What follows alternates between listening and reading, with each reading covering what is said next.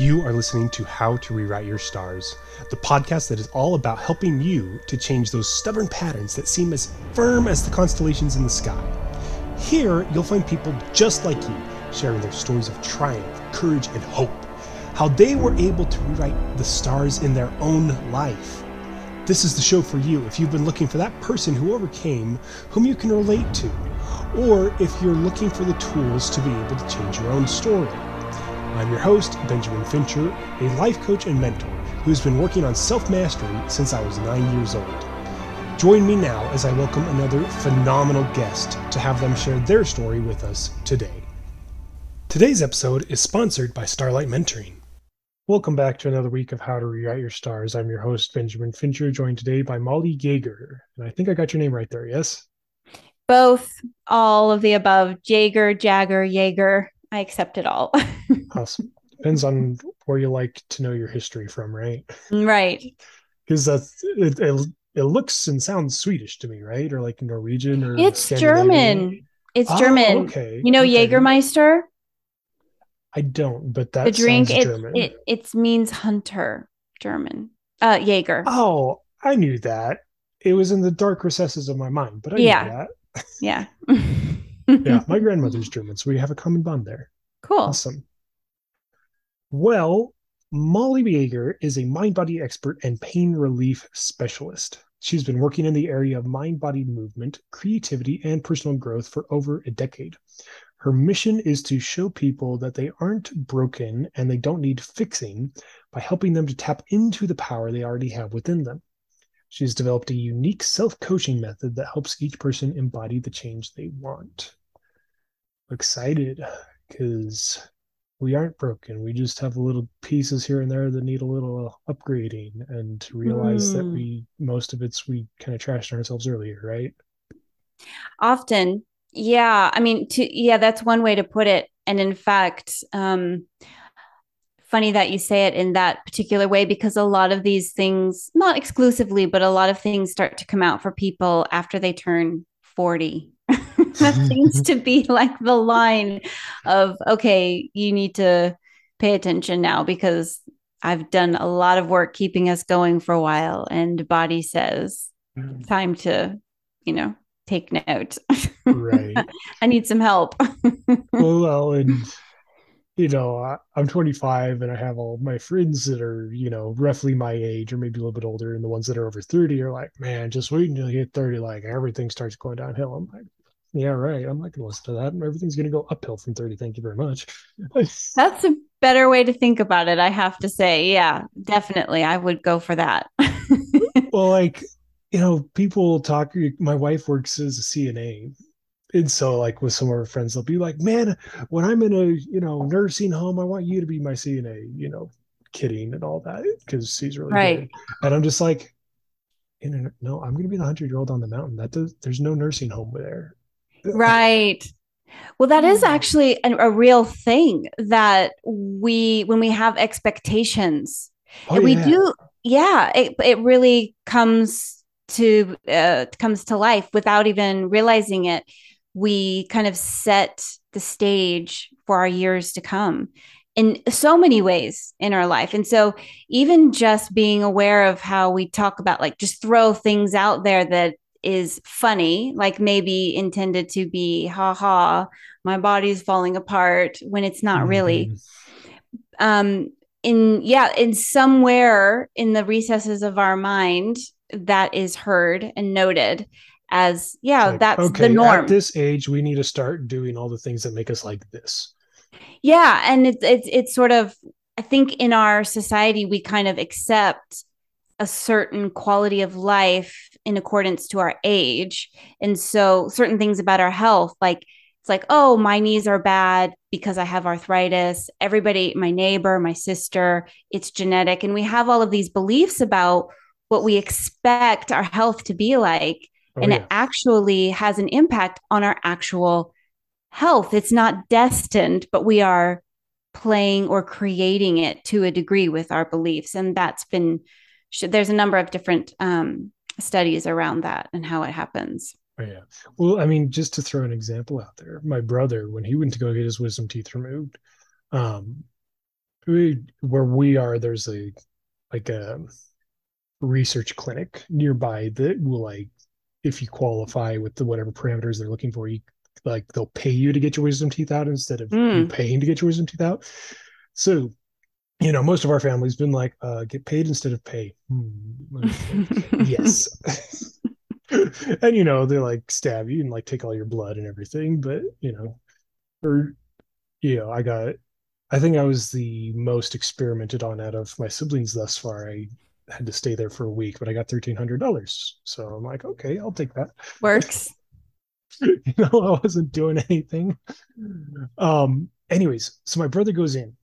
Yeah. And he, you know, we, we'd known about some the mindset stuff for a while, and yeah. he goes in. He's like, you know, I don't want to feel pain. You know, he's like nervous about it, and so he starts telling himself, I'm like, I'm not going to feel pain. You know, like the pain will be minimal. Or I I don't know exactly what he was telling himself, but but those type of thoughts of like, you know the pain will be very low or i'm not going to feel pain or it's going to be very manageable well he got sent home like as soon as the operation was done because you know after the first hour or so of um, assessment he had no pain levels to test the what they were trying to figure out in the clinic of how the pain medicine works oh so wow he, so he literally didn't even feel enough pain to get the medicine to begin with Oh, that was what the actual study was on was the pain medication. Right. Mm-hmm. And so, mm. you know, they get the wisdom teeth out, you get paid for that because they're trying to figure out, okay, how does the paid medicine work? Right. You know, what effect does it have on you? Like how effective is it? And you know, there's the placebos in there and all that. Um, right. Yeah. And, and he didn't have enough pain to get the medicine because he told himself he wouldn't feel pain. That's really interesting because, um, yeah, pain is a very subjective experience. Oh, yeah. For sure. In fact, um, Lorimer Moseley out of Australia is kind of one of the foremost pain scientists out there. Okay. And one of his definitions, this might have changed because it's an evolving science. Um, right. One of his definitions was that pain is a perception. Mm-hmm. So he's done these really interesting research studies where um, he's actually used virtual reality. For example, this is one where he's um, given somebody, you know, put the the virtual reality experience on. So they've got the the glasses and the ear headsets, right? So they're in this world, and they start to identify as this um, avatar uh-huh. that so they move they see the avatar move they like brush a feather you know the scientist like brushes gives them some kind of um, touch on their left arm and they see the avatar being touched okay. so that they over time develop this sens- um, sensational or sensual relationship like of the senses with mm. this mm-hmm. avatar and then they'll do this thing where then they take like a needle just in the image of the avatar and they'll like prick the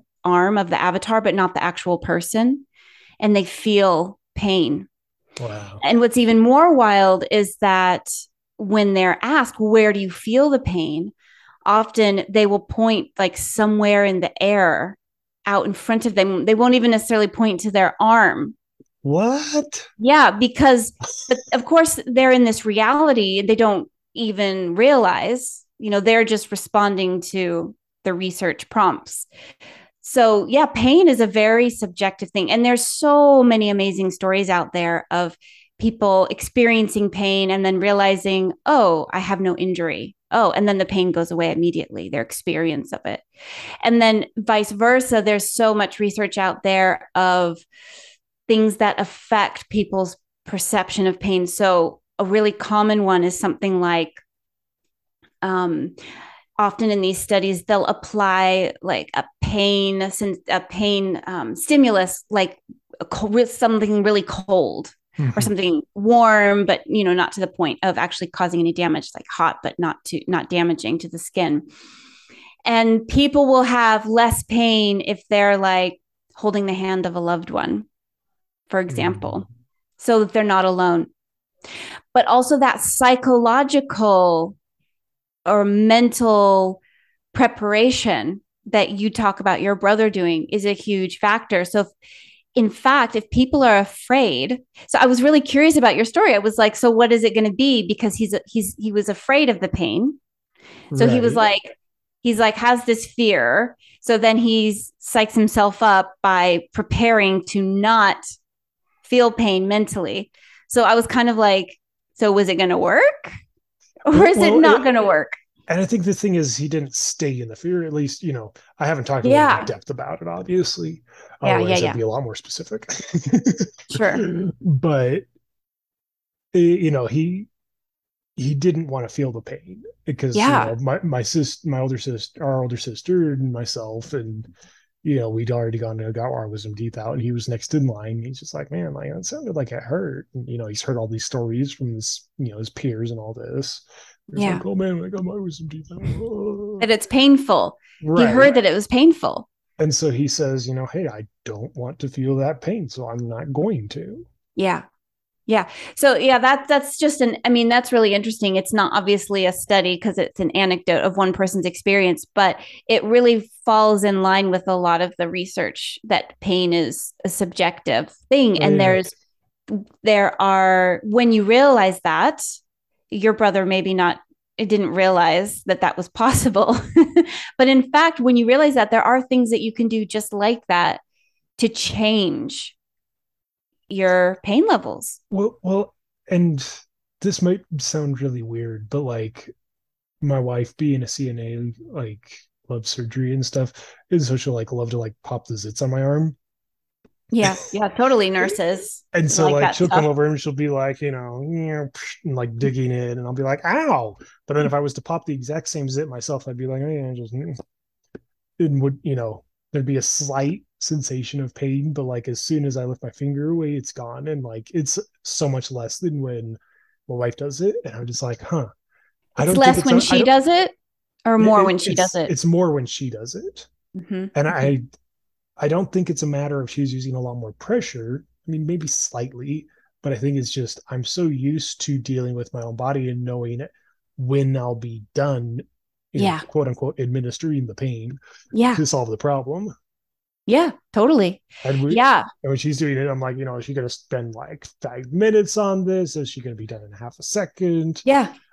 Yeah. What you're talking about is fear of pain and the unknown. So that is another huge factor. And that's, in fact, I think Alan Gordon in his book, A Way Out, calls it the number one factor of the, or I should say, predictor of how much the pain is going to be, like the severity and how long it's going to last is the person's fear of pain. So if they have a lot of fear, chances are it's going to be more painful and it's going to last longer.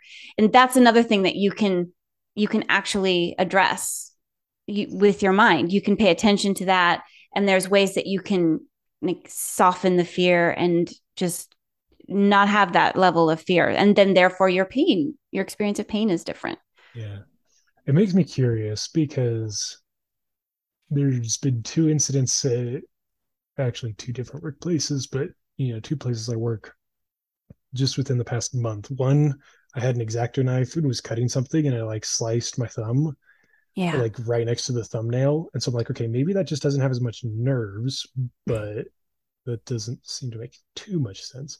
But like sliced it, and I'm just like, oh, that's gonna bleed now. And then like, you just blood started coming out, so I pinch it and go to the bathroom, clean it up. But it didn't really hurt.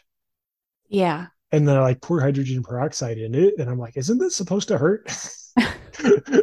Because you know, when I was a kid, you know, I'd scrape my knee and it'd be yeah it hurt so much. Yeah. But then I just barely scraped the side of my finger on my other hand, like on Saturday, and that hurt like a lot. It was just like a barely scrape. We took off a small chunk of skin, and mm. I'm just like, mm. weird, like.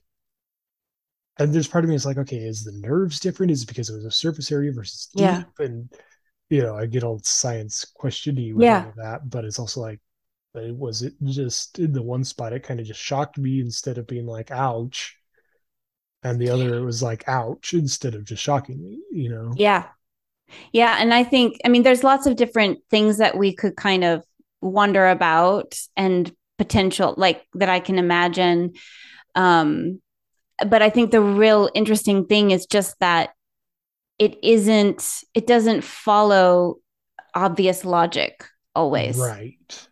That it's right. that it's perceptive, um, uh, to, down to a perception and affected by all these different factors, and we can't always you know determine exactly what all the factors are but just knowing that it's not a black and white issue that it's complex and varied is what helps to get in there and help and utilize your brain which is where perception is and takes mm-hmm. place yep. to affect the experience so you know if you don't want to have a bad experience around pain, there's a lot that you can do in terms of the way that you think about it. And even just like being curious is one of the best places to start because curiosity is a lot more uh, open than fear. Right. For example. Well, to give a, you know, example most people can relate with to further that example, you know, a kid running around the playground trips, falls down, parent comes over and says, oh, are you hurt? Or, hey, what happened? You know, the one is coming from more of a standpoint of fear. Right. And the other is coming from a standpoint of curiosity. Yeah. And I think with pain as well, um, we don't, uh, most of us grow up with the experience of, well, I should say, people have different lots of different experiences with pain but a, many people will relate to the experience of being a child and having pain and either like having a parent maybe a little bit of both like oh there's a cut and the parent is scared. Like oh right. crap there's blood. Like oh this is scary. And like clean this up. And like is the kid gonna be okay? Yeah yeah because it's stressful for the parent. And then the but kid then becomes scared because of that yeah yeah. And then equally um oh it's nothing. Like deal with it move on. Um, don't cry, don't fuss, that kind of thing. Which then but leads we, to burying your emotions. yeah.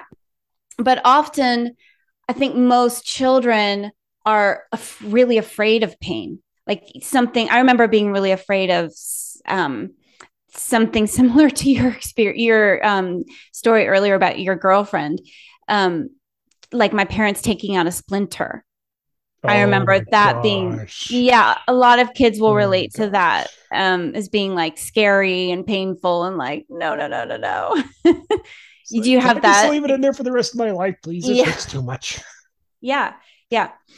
Um, and it's really interesting when you look at um, some stories in cultures sort of before or pre-industrial and like hunter back in the day when people were hunting and gathering and what you often find is that built into their culture into their society were like painful initiations like physically painful where they in over time you know did something intentional at some point in their life to experience pain mm-hmm. and it's just an interesting question. I haven't actually like looked into this anthropologically or studied it, but I do find that it comes up a lot. Um, obviously, like my interest is in pain, and so I kind of have that lens already.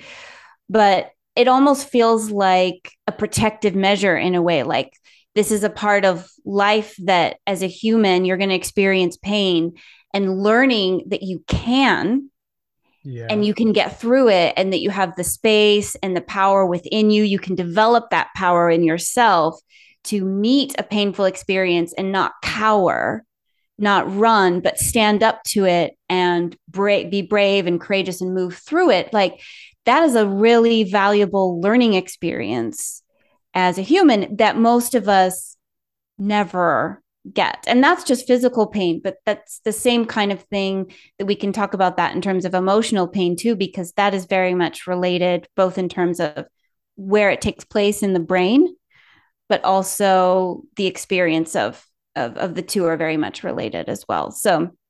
it's just an interesting thought to think of what would happen if we actually intentionally had a painful experience as children. Like, you know, even just reading um, I'm reading The Little House on the Prairie with my kids now. Mm-hmm. And um, I know that book is controversial in lots of ways. I like it because it opens up really good conversation. But one of the things that it often talks about is I mean, life was harsh at this time um, when they were living oh, like, oh, yeah. um, you know, uh, and they had to deal with a lot of physical discomfort to say the least. Like they didn't have their Patagonia, you know, weather wear, uh, all terrain weather wear through the summer and winter. They just had their leather and cotton and scratchy wool that they had to deal with.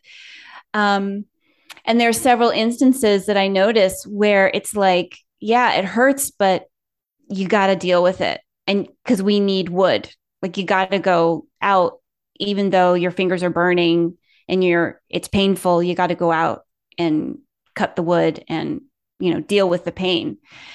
And we really we, i feel like we don't really have that opportunity. I call it yeah. an opportunity in modern culture. Yeah because you know most people the extent of that would be chores. And if you're anything like me growing up you know even though i had four siblings the house became a mess because the parents relied on us to clean it right and we, you know, it's only been recently within like the past year or even a few months where I finally started to be like, oh, wait, if like if something's going to happen in my life, I need to take responsibility for it, mm. despite whatever perceived pain. Mm, yeah. Oftentimes it's emotional. Mm-hmm.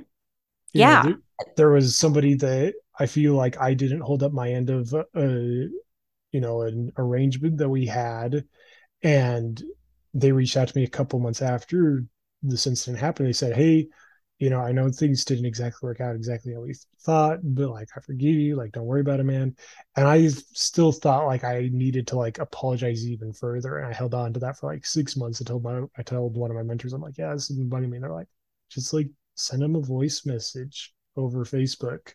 It, like, you don't have to call them like you've been trying." I'm like, "All right." And so I like just send a voice message to say, "Hey."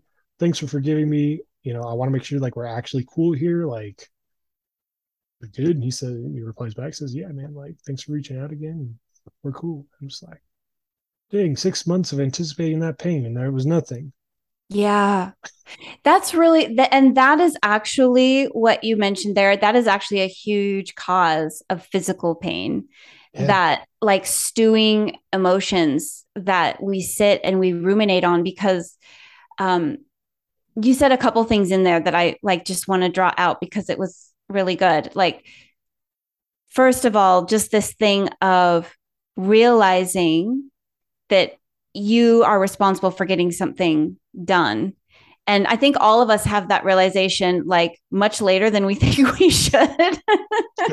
like, you know, totally. Like for me, I think in my 30s, I was like, right. So I'm the magic fairy that needs to change the toilet paper roll all the time and make sure that right. it doesn't go out or something like this. You know, right. I'm the one who, oh, that's me. And it's actually the Nobody same. Else is going to do this for me. I have yeah. to run my business. All right. right. Right, right. We really, it's really amazing though that we have that. And I think that yeah. comes and we, down and we to think the magic fairy or the magic, the magic fairy, the magic you know, the whatever is going to poof and everything's going to be better. Yeah yeah. I think that's really true for a lot of people. And, and it really is kind of, oh, a lot of realizations. Um, Can I interject a thought here? Yeah, do. I, you know, I just mentioned I had this realization like, oh, I'm the one responsible. And I've been waiting for like some amazing person to come in and like help me figure out what in the world I'm doing. Well, when I started actually moving forward and like taking responsibility and, you know, pressing forward despite the discomfort, now there's been people showing up that I'm just like, dude, like you were the person I was waiting for, but now that I'm moving, you're here. Mm. And I got thinking, mm. they got me thinking about, you know, like the hero's journey. It's like, you know, mm-hmm. the heroes don't encounter the mentors until they start. Mm. Yeah. Yeah, it's tricky. Yeah. And and often that is that is a big thing with pain because it's, you know, movement is really the basis of life. Life is movement. Mm-hmm. And the opposite of movement is stagnation, being stuck, whether that is emotionally, mentally, or physically. And this thing of ruminating on a thought or like sitting with an idea that you want to fulfill or that you want to act on, but you feel stuck, or uh, you want and like you want to reach out to a friend and communicate to them, but you feel around it for some reason and you can't like see your way through it. You keep coming back to that thought over and over and over again. Like if you just think about that mo- movement of your thoughts, it's cyclical. It, it, keeps coming back to the same place, and, and like it's going down.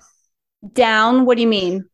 Like you, it's cyclical, but in a spiral like spiraling down. down. Right. And, and we can have other cyclical patterns going up. Okay, I see what you mean. Like going spiraling down into like um with like rumination. Yeah, yeah, yeah. yeah. Or moving up and forward or exactly. up and out. Yeah. Exactly. Mm-hmm. Mm-hmm. Yep, yep, yep. Yeah.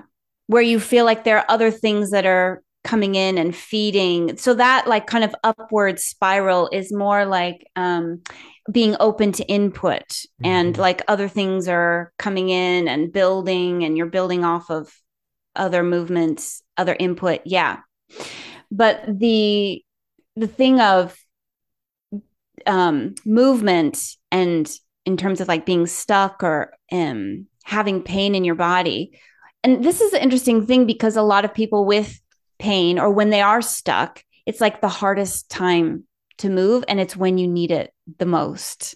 Just right. Like going to the gym. Exactly. Yeah. But here's the crazy thing. I think a lot of my finally deciding to take charge of my life and push through without thought of ouch, this hurts is when I started going to the gym back about six months ago. Right. I, I and because that was when I actually first started being like, oh yeah, this hurts, but oh well, I'm doing it because I know it's going to do me better. Mm. And then I started doing that mm. in other areas of my life. I'm just like, mm. damn, it's great. How have I been missing out on this all my life? Yeah, yeah, totally. Yeah, sometimes just making that change that is in, in one area. In one area. And I like that you're able to kind of see that reflected in other areas of your life or how it can you know nourish the whole picture and not just this one the fitness factor but all these other parts of your life it can kind of create momentum in those other ways too yeah definitely definitely that's interesting yeah and if i could go deep here a little bit on that last piece we're talking about the spiraling yeah um, let's say somebody hands you a jetpack and you're falling. You never turn it on. It's just going to help you go down faster with more weight. Well, you know, the nerds are like, actually, you have the critical velocity. Anyways, you'll hit with more weight. Or if you're like going down in a mine cart, you'll like go down faster. But if you actually attach it to the mine cart or attach it to yourself and turn it on, then you'll start going up. But yeah. it becomes weight if we're not using it. And that same idea applies with inspiration and ideas and ways where we want to express ourselves and you know share our gifts with the world. If we don't use them it just becomes weight. But if we use them then it becomes this thing that helps lift us and so a lack of expression leads to depression mm-hmm mm-hmm totally and and there's definitely a relationship there in terms of um that the expression of oneself or not having access to expression of yourself is painful. Yeah. You know, if you're here feeling like you're not really able to live as you are, whether that's in terms of what you're doing or how you're being with other people or both, right? Even if you aren't fully aware of that, it's like sometimes you can be sometimes you can know and have a conscious awareness oh i'm not actually doing what i want to do or i feel frustrated and stuck and sometimes it's not always so obvious and that's a process of discovery as well like yeah. um but either way it is a kind of stagnation of your expression of yourself and it can be painful in on the level of you know your subconscious what's really interesting about that is you know, we often experience it as, um, if we're aware of it, we often experience it as a thought. And every thought that we have is expressed in our physical body. So, like in our muscles, right? It has an effect.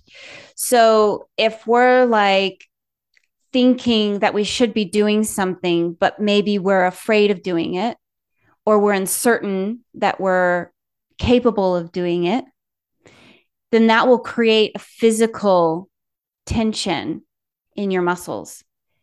And in you know, we've got lots of muscles, so it could be anywhere. But a lot of people, the most common areas where this shows up is like across the chest, in the shoulders, in your jaw. Often people like notorious for like getting um, jaw tension and grinding their teeth at night.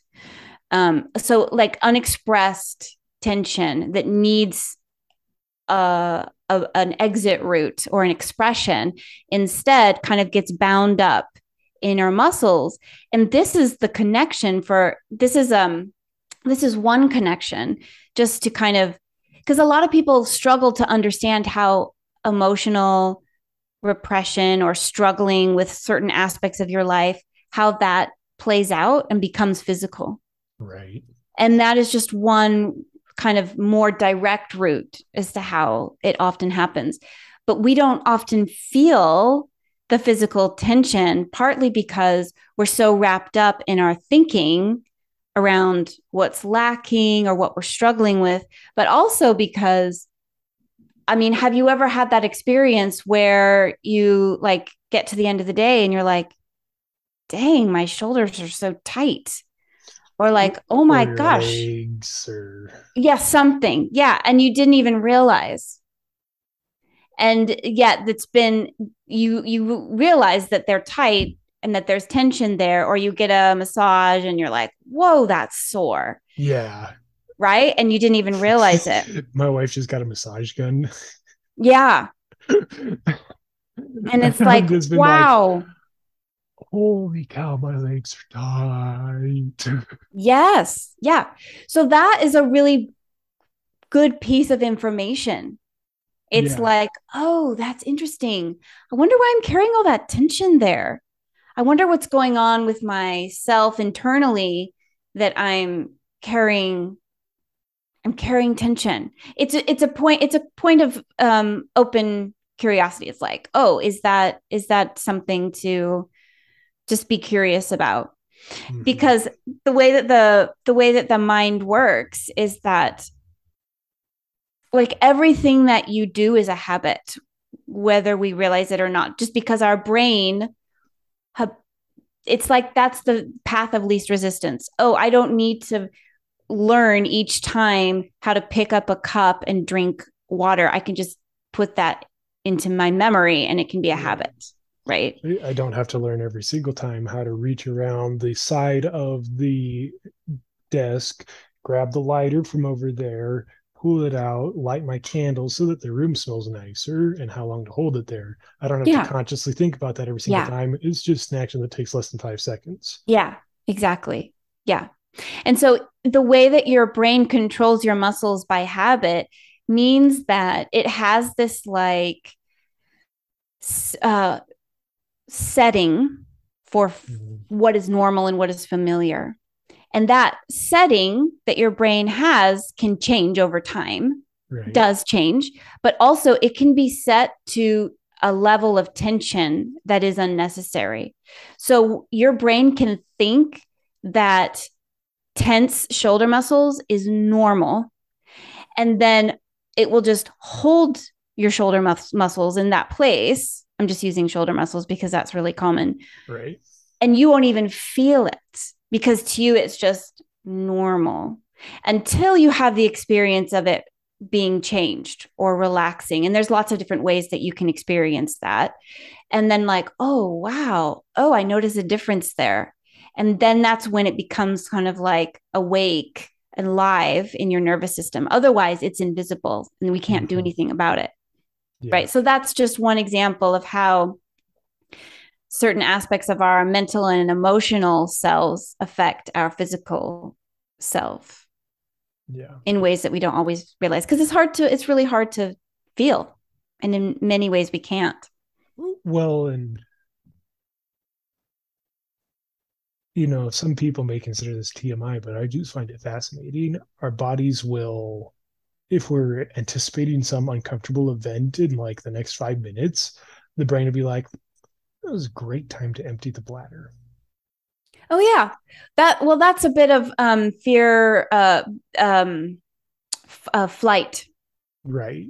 Right, because it's like need to get rid of stuff and deal with it, something more um, threatening, right? So it's that we like, can deal with it. Well, if I can weasel my way out of this by oh, I use the bathroom, who's going to get mad at me for that? People that know the information I just shared. they won't get mad. They'll just be like, I see what you did there. Yeah. yeah. Yeah. It's a physiological response to a mental and emotional um, experience right. or state. Like, go ahead. I was just going to say, are you familiar with uh, Heal Your Body by Louise Hay? Yeah, totally. Okay. I figured you would be. Yeah.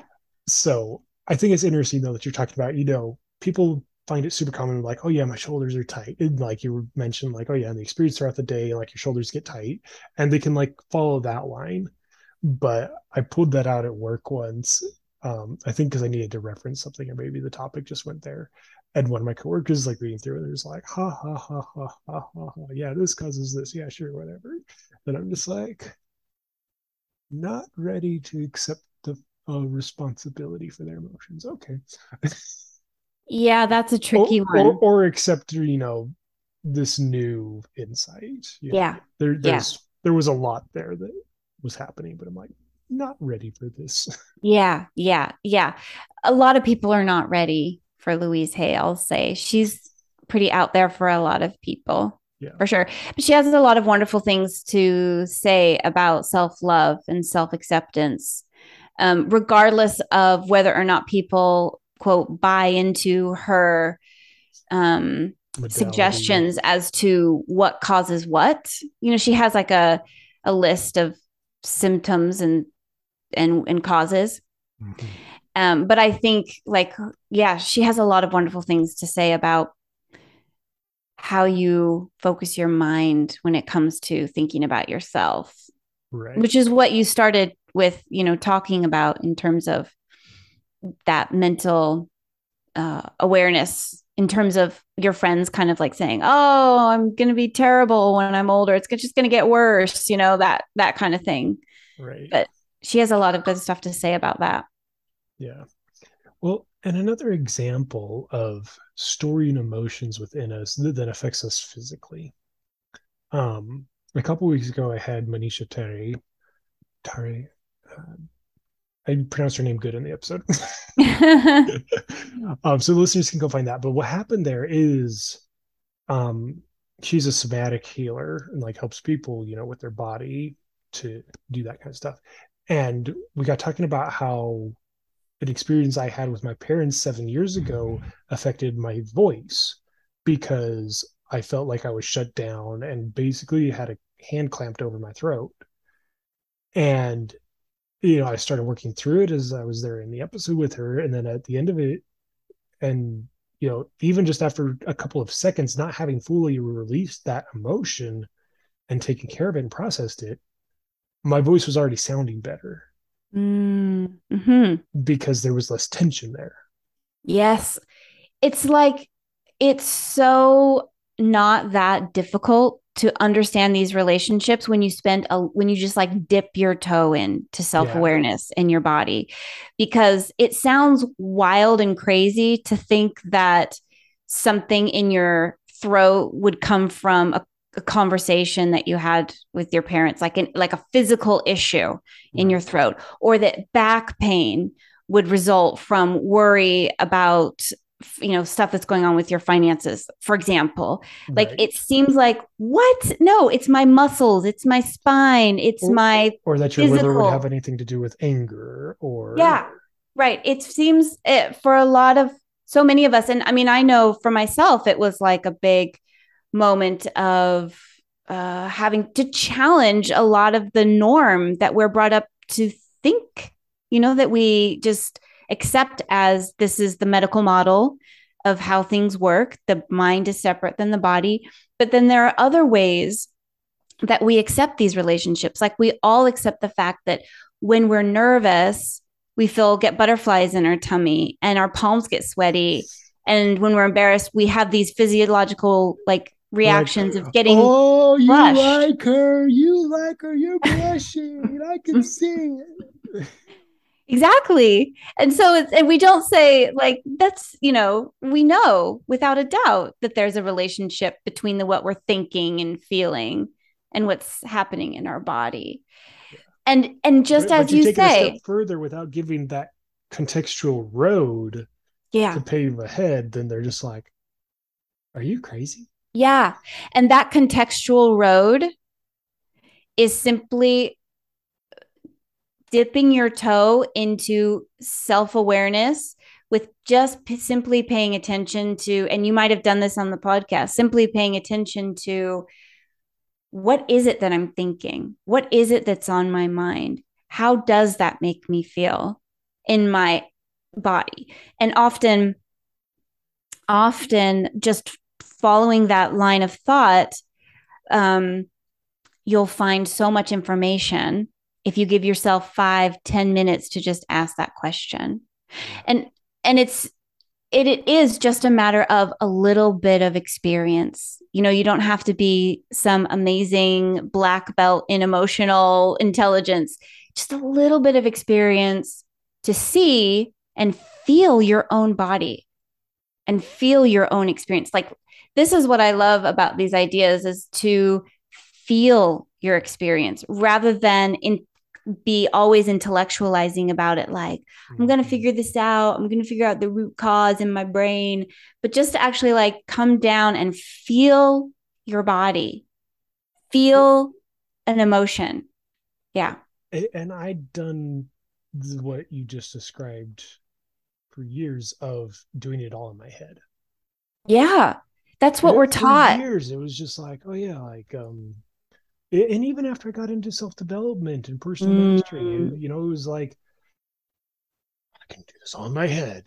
Yeah. And recently, I think the first place that I was really introduced to it was a podcast talking about breaking bad habits. So they're like, okay, you got to feel the triggers, feel the stimulus, yeah. actually just sit with it. Mm-hmm. You're safe sitting with those urges. Yeah. And like when I first heard that, I was like, that sounds dangerous. But like they said it's okay. So like okay but I never did really did anything with it. And then I had a podcast episode with Daniel Adams, um, just you know another couple weeks ago, and he was like, "Yeah, to improve your profitability in your life, you need to feel the sensations in your body, you know, recognize and acknowledge your emotions and add value." And I'm like, "Okay, I've heard this before already." But now this is in a positive light, so I listen more. Yeah, so I'll tell you a story.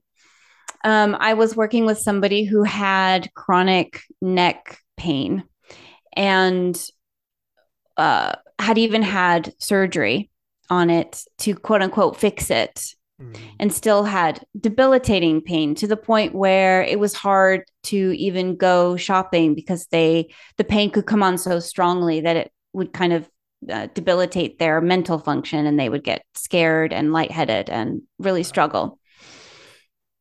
And um, so we had this one session where we just went through this process of sitting with the sensations that came up, just literally feeling sensations. And if you allow yourself the opportunity, you can actually feel an emotion in the same not exactly the same way, but in a similar way that you can feel like the clothing touching your skin.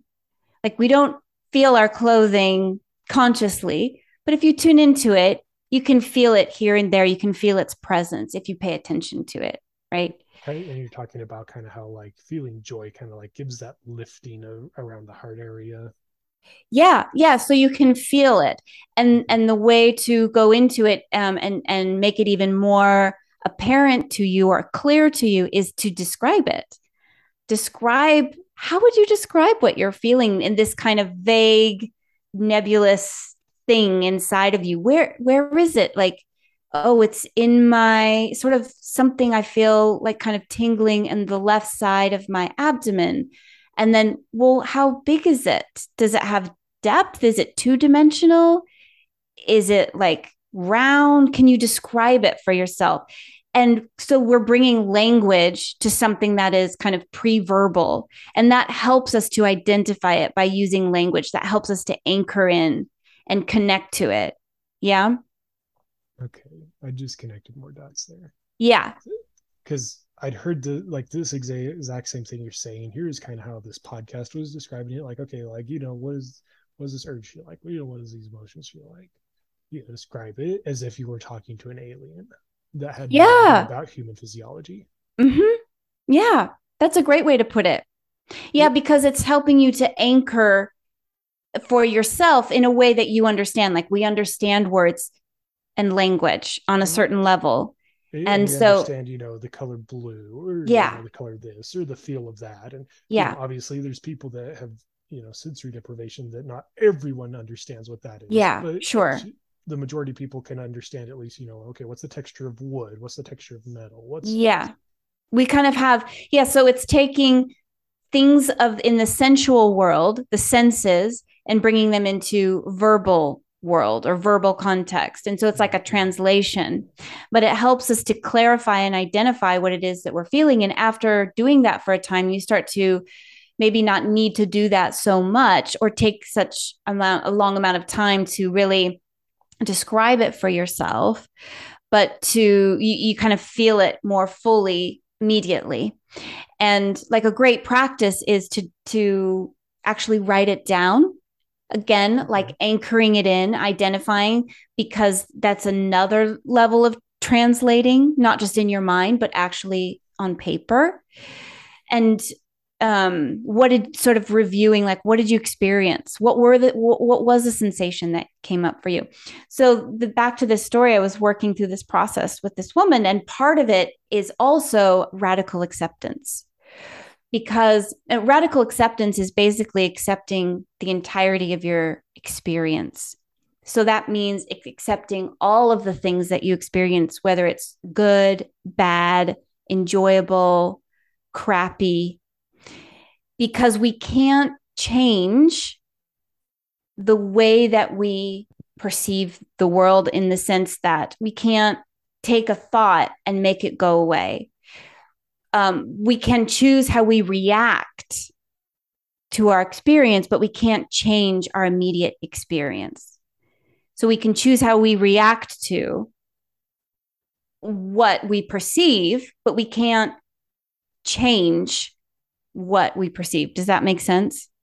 Yeah, I think so. So basically, you can't change the immediate first perception, but you can change your per- interpretation of it. Yeah, which is another way of saying we can't change who we are because we all are perceiving beings. That's what we are as humans. Uh, we perceive the world. And we can't change who we are, but we can change how we react, right, to what we perceive and what comes up for us. So, through this process of feeling, sensing, and then just being present with it. So, as you describe it, it's a that's a wonderful way to just be present with it. It's like it it's a practice of being present, right? Of just mm-hmm. describing it, getting clear on it, going into it. You're being present with it by doing that. And so that's a practice of being present with yourself. Well, when you're able to actually be fully present with yourself and everything that you're experiencing fear, uh, joy, uh, hatred of somebody, like all the things. Like, even if you have pain and you're like, I hate that pain, can you accept the fact that you hate that pain? Is that okay to have un quote nice feelings as well as all the things that we might want to feel.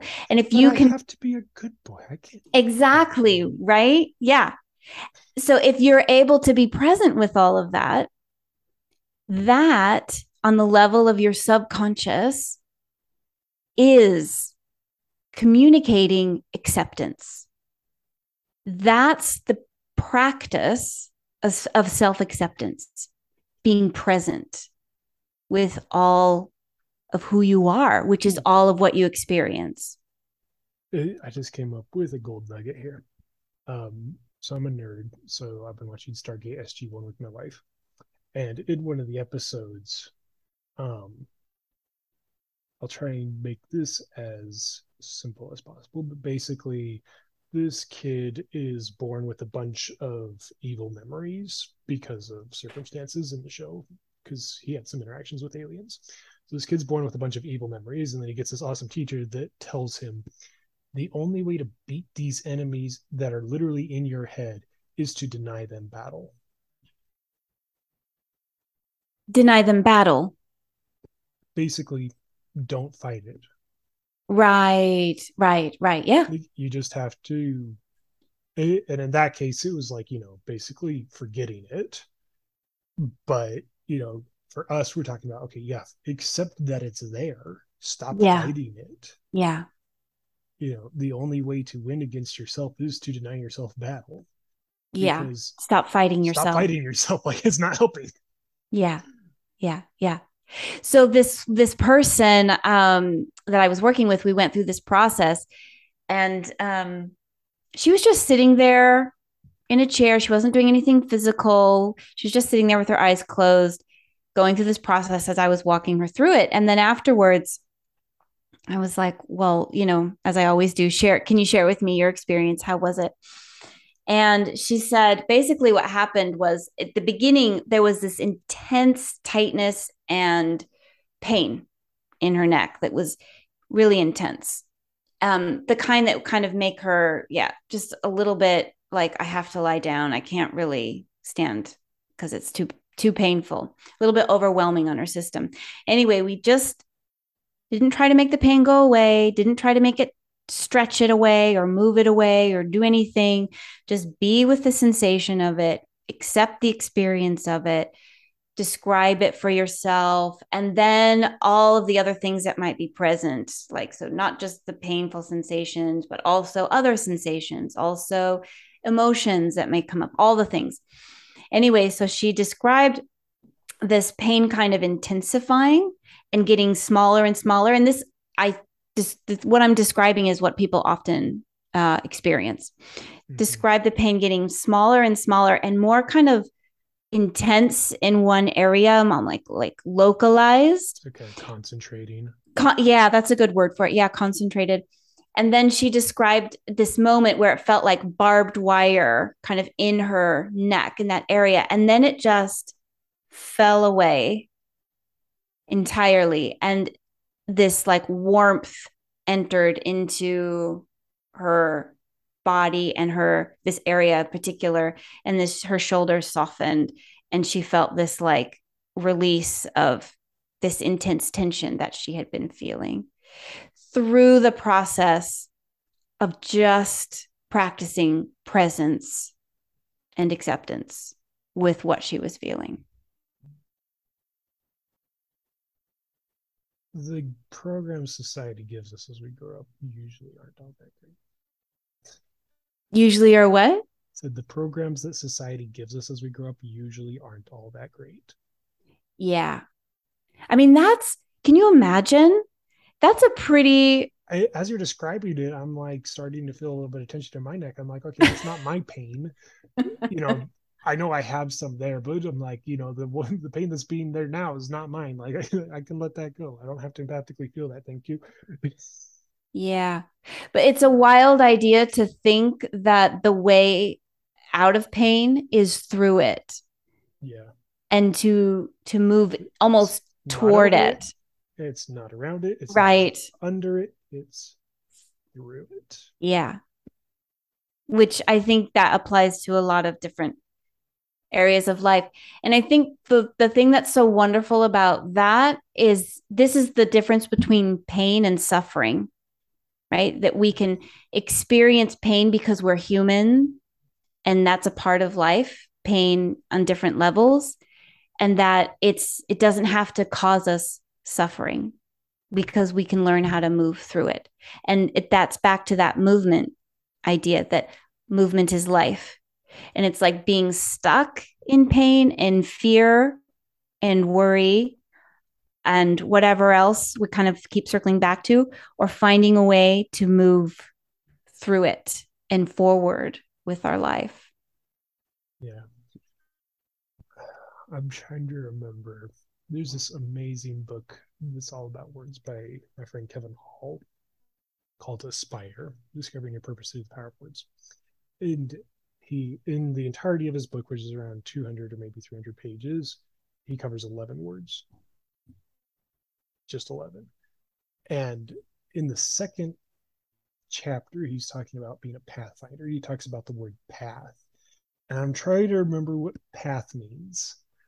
I don't want to screw it up because it's significant. You know, I remember passion, but I'm trying to remember path. And I think path might mean like a sacred sacrifice or sacred suffering or something like that because you mm. know pathogens. And so I think to an extent, path means to suffer, but in a good sense of the word. Yeah, sometimes when we move through pain, we have to what would what what was the one one of the definitions that you said? Sacrifice. We have to sacrifice something that we're holding on to. Yeah. We have to sacrifice Being like right guilt. Huh? Being right sometimes. Being right. We have to sacrifice being right or we have to sacrifice guilt that we shame. hold on to or shame. We have to let things go. We have to sacrifice Revenge. Um, yeah, denial of some aspect of who we are. I mean, we have to, that's often like, oh, wow, I have to let that go. And we've become attached to it. And so, yeah, definitely. Mm-hmm. Yeah. I can see that. That's interesting. What, um, what book was that? It's Aspire by Kevin Hall. Okay. It's cool. Just, I'm a word geek. So I just love it. Hit your sweet spot. Yeah. but it's so good. It really helps you understand you know what you're saying better. Mm. And you, you were talking about, you know, describing your emotions as, you know, verbally. And so the better you can understand what you're actually saying, the better you can actually describe it. Yeah. Yeah. Like I just found out the other day that bougie means either you're super wealthy or pretending to be wealthy, which I kind of knew, but I looked it up and was like, oh, yeah, that's what that means. It's like either you're really wealthy or you're pretending to be wealthy. Mm. That's a new one because it translates, me. I think, from the French of middle and upper class. Mm, mm-hmm, mm-hmm. Yeah, right. Mm-hmm. Yeah. But like, you know, as we understand things more, we understand things more. Exactly. You have an embodied understanding of it where it's like, right. I, I know what this means. It's, it's in like my body now. tastes like. Yeah. Mm-hmm. It's, it's, a not, different experience. you can't describe. Yeah. But you can understand it once you've experienced it. Yeah. You know, well, you can describe words, obviously. Which is why you have to go through the experience. Mm-hmm. Mm-hmm. You have to go through the pain. Yeah. Yeah. And oh, I was thinking of this earlier because I was holding something heavy. And it got me thinking a glass of water is not heavy, but it is. And this one teacher, you know, I heard this story years ago, but this teacher gets up in his classroom and says, Okay, class, is this glass of water heavy? And they're like, No. You know, it's a small glass of water says, okay, well, you. And he calls the student up, says, here, you hold this here. And, you know, have your arm outstretched. Is that heavy? He says, nah. And he says, okay, we'll keep holding it. And he waits a minute. He says, okay, is that heavy now? He's like, it's starting to get heavy. And then they wait another two minutes, and it's been three minutes. He says, okay, is that heavy now? He's like, yeah, this is starting to get really heavy. he says, how about if you held that for an hour? He's like, uh-uh. He sets it down. Yeah. Yeah. But we do the same thing with our emotions. Mm-hmm. We're not willing to just accept that they are. We like, are hold we're, we're trying to hold them away from us mm, completely mm-hmm. hold them at bay mm-hmm. or down and mm-hmm. it is exhausting because it it takes effort yeah it takes mental effort and it actually takes muscular effort i mean literally that is your muscles will tighten and tense around difficult emotions if you um if you are if you're like constantly keeping them at bay or constantly pushing them away. It, yeah, it takes energy. Get, and it'll get to the point if it's too much for your body, it'll start protecting itself by wrapping it up in fat cells. Mm. Yeah, that's another level of the physiology that yeah, yeah. we'll just leave that one there. Yeah. yeah, there's a lot. There's a lot that goes on with emotions in our body that we're just learning. And the more that we like as individuals can go through that process that that um you're talking about of being present with our emotions, the more we'll understand it from an experiential level. And I think that's the most important thing that it's not just these ideas and this theory and this like science paper that you can read about from somebody at Harvard, but that you actually have the experience of the real day to day effects in your own life. And, yeah. and on the opposite side of the spectrum, it's not just some woo woo guy from, you know, you know Cameroon or wherever saying, "Hey, yeah, like this, yeah, this thing and like you, your spleen holds this emotion and your liver holds anger." It's, yeah, it, it's it's applicable. And oh yeah, like I can mention the fat bit because I discovered when I started going to the gym that I was about twenty four percent body fat. I was like, "Excuse me." no, yeah, I, you know, I developed habits physically that were not helping me, and I mm. had emotions that I needed to take care of. Mm-hmm. And I've been yeah. on that. Yeah. Yeah. Yeah. Physical movement helps emotional movement. Yeah. For sure. Mm-hmm. Which is why you can burn fat when you work out because you're also emotionally moving. Yeah, definitely. Yeah, it's not uh woo woo science. It's it is like being this is the these are the findings of the you know the um highest levels of science in neuroscience and pain science and even in psychology. I mean, this is what we're learning about. And, and it's everyday applicable science, it's everyday testable science. Mm. You know, they've done the stuff in the lab to prove that it's real, but you can test it yourself. Yeah, exactly. That's the that's the trick. so mm, tell all your listeners to go test it themselves and see what the effects are. Get back to you. pull up your armchair, pull up your couch, pull, you know, I don't know if a bed's necessarily the best idea. You might fall asleep. but, you know, sit with your emotions for five minutes. You know, when yeah. the last time you were actually bored? Right. Put your phone in the other room. Right. You know, make sure you have five minutes so you don't need to be doing something and sit with your emotions. Say, okay, what am I experiencing? a lot of people, even without a sitting for one minute or 30 seconds, is really uncomfortable. Yeah. And that's part of the power. That's part of the power. Like every time you sit through that, you're like adding to your power as a human on this earth. Like you are, you're uh, like flexing that muscle as it were to mm-hmm. to be present with yourself and it is like if you're actually able to do that and you give yourself that that time it's cathartic. It's like it feels really good. And even if at first it feels really bad, which often a lot of people experience, if you're able to push through that initial crap, this sucks, I want to run away, and just stay with it just and like breathe through it, not forcefully stay with it. Like, don't like clench your fists and tighten yourself and be like, I'm going to do it no matter what. But if you can stay soft in yourself through it and like imagine yourself as this like conduit, um, which needs to be open and soft and curious. And if you can stay in that kind of place in your mind and your body, you will leave feeling powerful. And it's like the best uh, hit ever because all of these endorphins get released in your in your body as well. So there's so many like benefits. There's immediate benefits, there's long-term benefits. I mean, it's so good. yeah. Well, well, and the other thing to call attention to is it's not like you're going to sit there for an hour the first time. You know, that's yeah. like benching 400 pounds the first time. That's mm-hmm. dumb. You'll right. Unless you yeah. practiced and you've built up yeah. to it. Five minutes is a great start. Yeah. It's like pulling out five you. It's like pulling out five pounds. totally.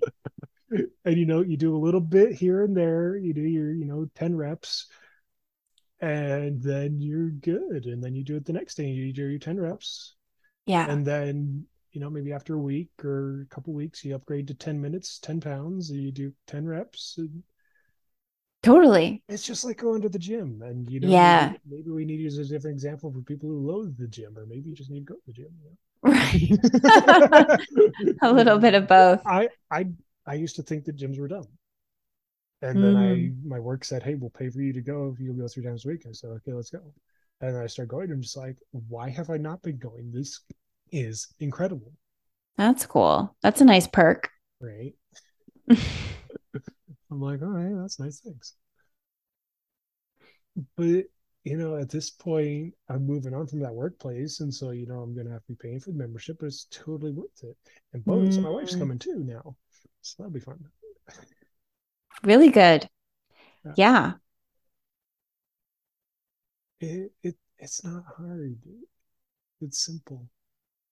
Yeah, it is and it isn't, isn't it? It's simple and that's the trick of it is that the answers are actually really simple. Like eh, the answer is just to sit with yourself and be present with what you experience and that's so simple. The answer is just to start moving your body and it's so simple whether you go to the gym or you go for a walk or whatever and yet I think it's important to acknowledge that it's really hard and the the reason that it's hard is that it feels hard before you do it because there's trepidation because it feels scary like to your system like your subconscious is like don't mess with me. Like i've got things. Fine. Don't mess with the way things are. And it's super strong and it's super serious. It, and oftentimes it's well justified in totally. don't mess with me because until we actually start to learn things and pay attention, the only adjustments to the programs we've done have made it worse. Yeah. Yeah, and I think that's so that's such an important point to to know that your subconscious is not working against you. It's working to serve you and it's up to us to be like, okay, it's this is difficult for me and that's okay. There's a reason. I don't have to know what it is. I just have to go through this acceptance of the fact that I experience it as difficult. And when you kind of allow for that, it's okay that it's difficult, this seemingly simple thing. It like the resistance or the tension or the blame that you had on yourself, when you can release that, creates so much space. It's like, oh, thank goodness. Like it changes your experience immediately, just being able to accept these little things that are actually really big. Yeah. And like I mentioned at the beginning of the episode, I had this conversation that I've been putting off. It was honestly a year. It was six months after the thing happened that he, you know, said, Hey, I forgive you. And that was another six months after he said, I forgive you for me to actually accept that and, you know, make sure that we were actually good. Yeah. And as soon as I was done with sending that message, I'm like, okay, cool. It's in his court now. Whatever it is, is whatever. I'm good now. And he sends his message back and it's, you know, super awesome. And I'm like, sweet, like, great. Yeah. And the act of sending the message was really simple. Yeah. It was ridiculously simple. Yeah. But it was really hard to reach the point where you could do it and like took a lot of time or figuring and and that's exactly that's exactly it that's a great point. point and and I bet you that the writing was also not that painful. Well, well, and it, it was a voice message, so you know, I was just expressing, okay, you know, a little bit more inflectual, in, yeah, inflectually. Is that inflection about it, or yeah, there, there, there, was yeah. more, you know, there was substance to yeah than just writing, just text. Yeah. Mm-hmm. So the um the suffering is in the before of being like all the thoughts that's the suffering. And the pain is like i'm going to face this. And it's hard it's a bit painful to take responsibility or say something that's difficult but it's actually easier than living with the suffering and not doing it and avoiding it. And that's the thing that's you can only get that through experience. I mean, you can only understand that really through experience. And and I encourage any listeners to explore that with something simple. Like, I don't know, maybe that would be going to the gym or something along those lines. Like just something simple, just, see, just experiment. You know, picking yeah. a couple of cans of beans and using them something. What are yeah. they like? Sixteen ounces means it's a pound. Okay, great. Start to get the experience, right? Because that's how we learn through experience, and that's what that's like. That's what we're here to do. We're here to have experience and and learn through it. So, yeah. yeah. Um, so much more we could add here. yeah. But it's simple. Yeah, it's our perception yeah. that makes it hard. Yeah. Yeah. This is true. And if you mm-hmm. change your perception to I can do hard things, and all of a sudden you got it. Mm-hmm. Yeah, definitely. Mm-hmm. And you just need to figure out the next step. Mm-hmm. And I, I mean, there was another thing that happened just this weekend that I know could turn into a similar instance. And I'm like, okay, I would rather resolve that now rather than wait a year. Right. Yeah. Brilliant. There's that's a brilliant human mind. I'm still like, okay, I'm embarrassed about, you know, I felt like I fell through, but okay, own up to it rather than just suffer with it. Yeah. Hmm. Definitely. Because either the other person's going to forget or they're just going to build resentment. So it's either helping them or, you know, they're just going to be fine without it. But I'm not, you know, I would rather take care of me and get that taken care of for me and maybe help them rather than, you know, maybe not affect them and not make me embarrassed and sit with it for forever. Yeah. Mm-hmm. Yeah. Definitely. Yeah, it's definitely better to get it moving. Yeah. So you're like, oh, I had this experience and I'm going to choose it again. Or I'm going to choose moving through it more quickly. And you could do that. Yeah. Yeah. and, you know, even right now, having just expressed I want to move through it, I'm still like, okay, like, what do I say? Because I feel like I screwed up. And, mm. you know, there's all these reasons I can use to justify it. Mm. But at the end of the day, it was me who decided to not show up for this instance. Mm. Yeah, sometimes it's easier just to take responsibility like and be like, oh hey, like I was super busy and blah blah blah. Yeah, blah, blah, blah, yeah, and like built up this huge yeah pile of reasons and excuses. Yeah, so simple. Just be like, yeah, exactly. Just sorry, dude. Right. sorry, sorry my bad. I didn't show up. Like you know. Yeah, sorry. Reasons, but I didn't show up, and that's the fact. And yeah, sorry. Yeah, yeah, yeah. Totally. Yeah. That feels better, so much better on the other side. So you know yeah, it's cathartic. I'll and you feel more powerful. yeah, if we could all just do that in the world and all of our world leaders could do that as well, then the world would be a different place. Well, and the thing is, it starts with us. Yeah, true.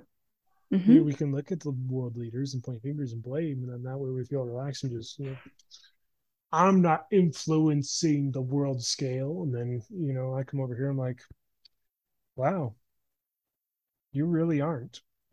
but everybody is. That's the Be- thing. Because yeah, know, you're right. You're right. It starts. I could say this. I say the same thing to myself, and you know, right. I, I work on making sure I'm influencing in a good way, but everyone is.